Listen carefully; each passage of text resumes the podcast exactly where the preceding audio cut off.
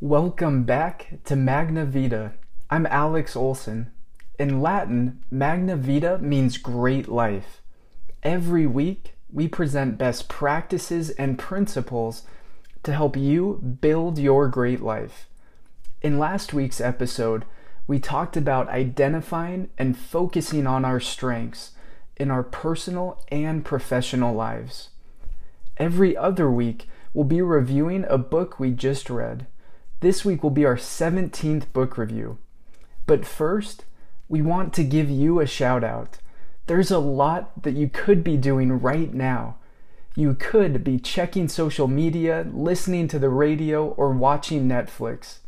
Instead, you are taking time to become better for those around you. Thank you for being here. And thank you for the reviews and sharing the podcast. It makes such a difference as we try to help someone each week. We can't do this without you.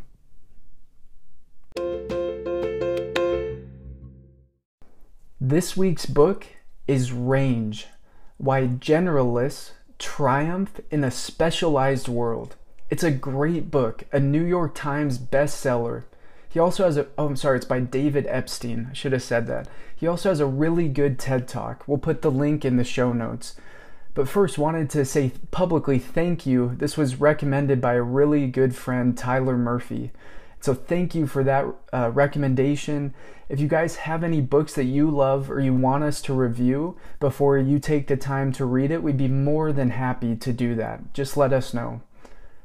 This book is essentially about the development of human potential and performance. It's really applicable to all of us, no matter what stage of life we're in.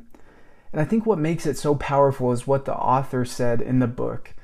He said, learning about the advantages of breadth and delayed specialization has changed the way I see myself in the world. And I know that's vague and we'll get into it more, so hopefully you'll stick with us. But I really think this is so powerful to change the way we view our background, our experiences, and future opportunities. It's a great book. We can't can't cover it all. So we also really recommend reading all of it. We'll put a link to the book in the show notes as well. But with these reviews, we like to do our, our top three takeaways so that we can hopefully remember them and internalize them and incorporate them into our life. So, the first one and my favorite is don't feel behind. I think it's so easy to feel like we're not doing enough, we haven't done enough in our life up to this point, and we'll talk more about that next. The second one is experiment to find your fit. And the third and last of the main our main takeaways is plan for the short term. The first takeaway from the book is don't feel behind. To introduce this idea, the author talks about the difference between Tiger Woods and Roger Federer. So, you may have heard of Tiger Woods' backstory. He was essentially born with a golf club in his hands. Ever since he was tiny, all he would do is golf. And so a lot of popular thinking has told people that to be a good parent, to become good at anything, we have to focus on something from when we are an infant and constantly spend time and effort on just one thing. We have to go really deep on just one subject. And the author compares that to Roger Federer, who tried a bunch of different sports develop different skills. And when he eventually settled on tennis and focused on that, that breadth of experience actually helped him become better.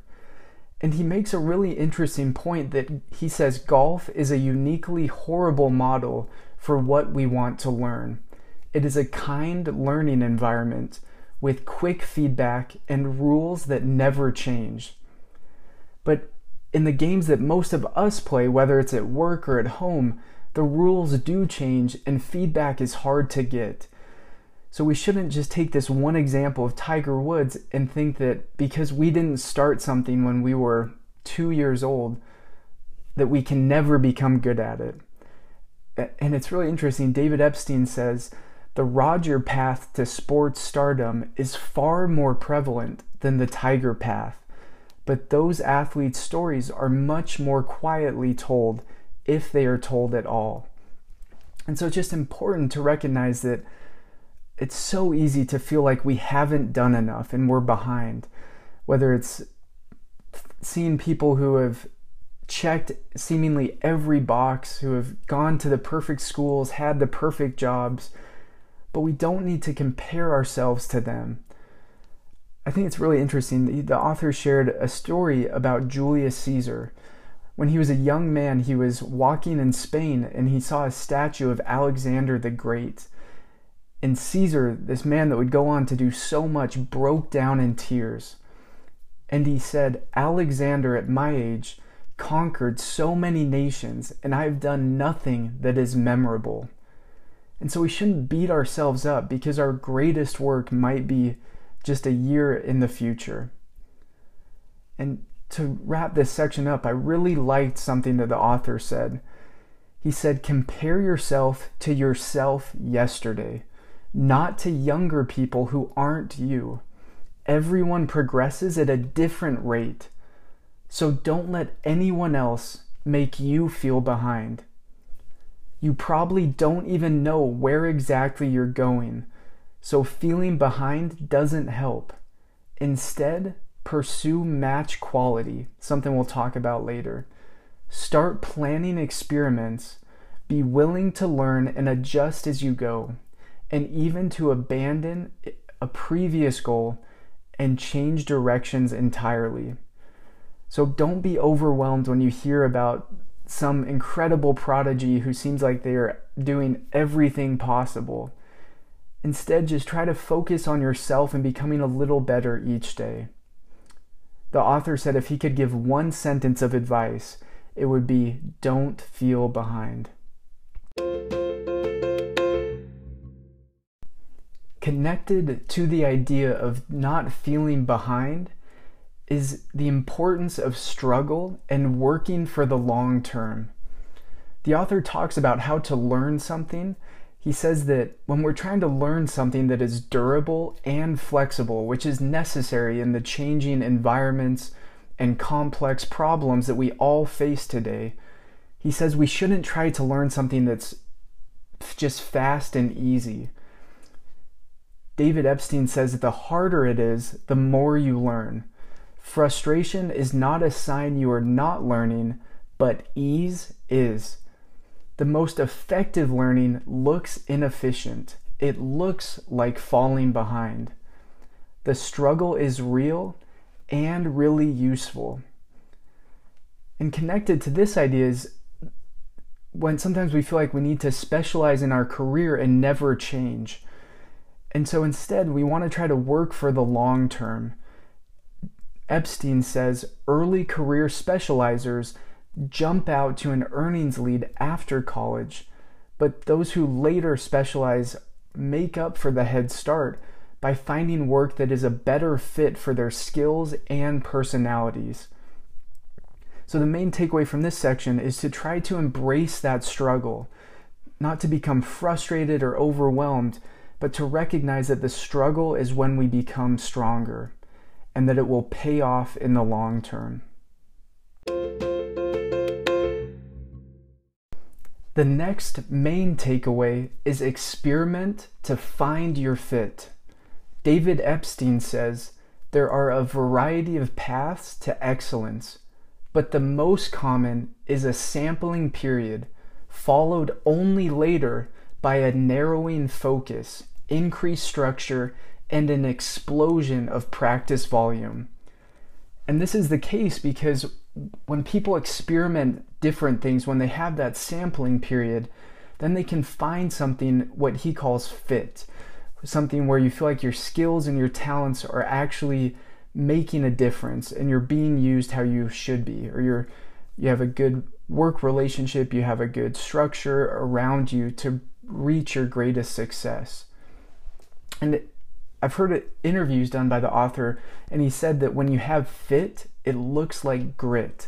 And I think that's a really important principle that sometimes we feel like, oh, why am I being so lazy, so undisciplined?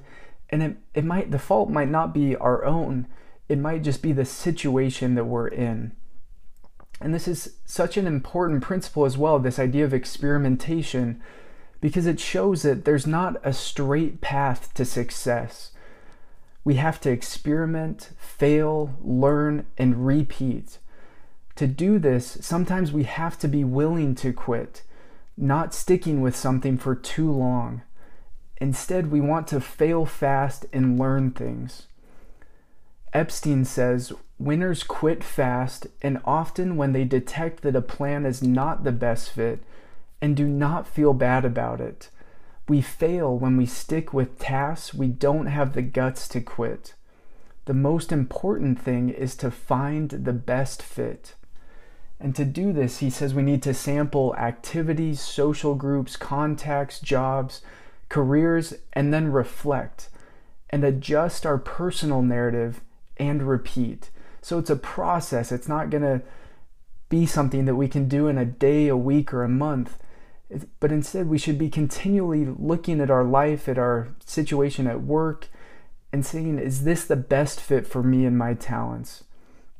But it's important to step back and realize that when we do this, when we experiment, we're going to fail, and that's okay. Epstein talks about how the more work creators produced, the more duds they turned out. But they, he says they also had the higher chances of a supernova success. He illustrates this principle talking about Thomas Edison, who had a thousand patents, which sounds amazing, and it is. But it's important to recognize that most of them were not important or commercial successes. And Epstein also points out that Einstein was rejected for many more patents. His failures were numerous, but his successes changed the world. And it's, it's interesting that nobody remembers his failures. Instead, we remember all the great things that he invented and made happen. Epstein, just to close this section out, Epstein says creators tend to strike out a lot but they also hit mega grand slams. A person doesn't know what he can do unless he tries. Trying things is the answer to finding your talents, and that's why we need to experiment to find our fit.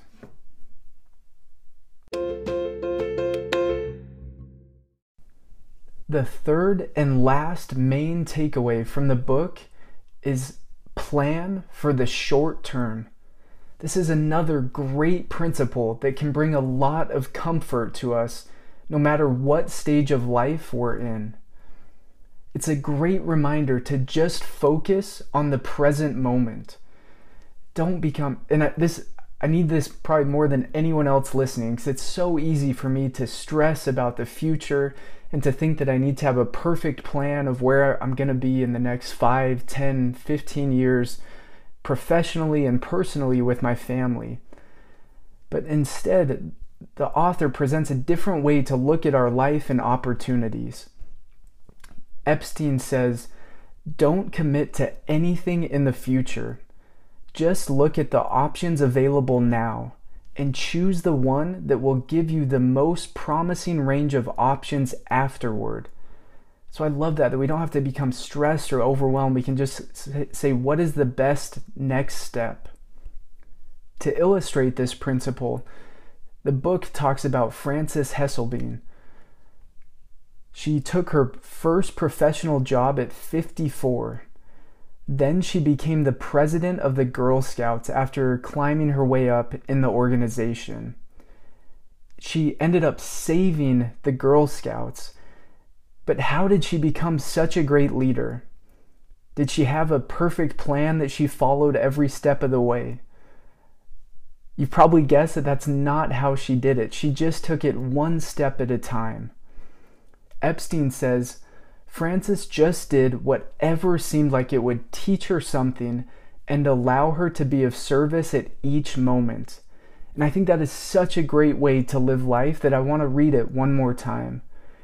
Epstein said about Frances, she just did whatever seemed like it would teach her something and allow her to be of service at each moment. So, in any situation, we want to try to learn to help others, and to grow. And I think if we do that, then we can be successful no matter what path we go down. It's really interesting. Frances said, I did not intend to become a leader. I just learned by doing what was needed at the time. So instead of trying to stress about the next 5, 10, 15 years, instead of trying to make some elaborate long term plan, we can try to focus on what is the best next step. We can take experiments or do experiments to learn and to grow. We might fail, and that's okay, but at least we will be learning to find our best fit. And to wrap up this section and this book review, when we do this, we want to make sure we don't feel behind.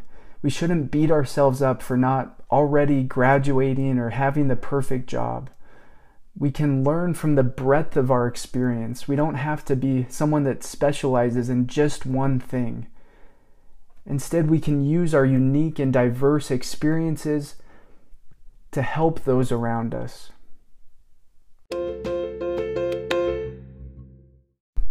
In closing, the top three takeaways from Range are one, don't feel behind and embrace the struggle. Two, experiment to find your fit. And three, plan for the short term. Just focus on the next step. We hope these principles can help you or someone you know this week to build a great life. Thanks for listening. We know your time is super valuable. It means a lot that you're here. And thank you again for the reviews and sharing the podcast. It really does make such a difference as we try to help someone each week. We can't do this without you. We'll see you next week. Until then, take care of yourself, take care of others, and build your great life.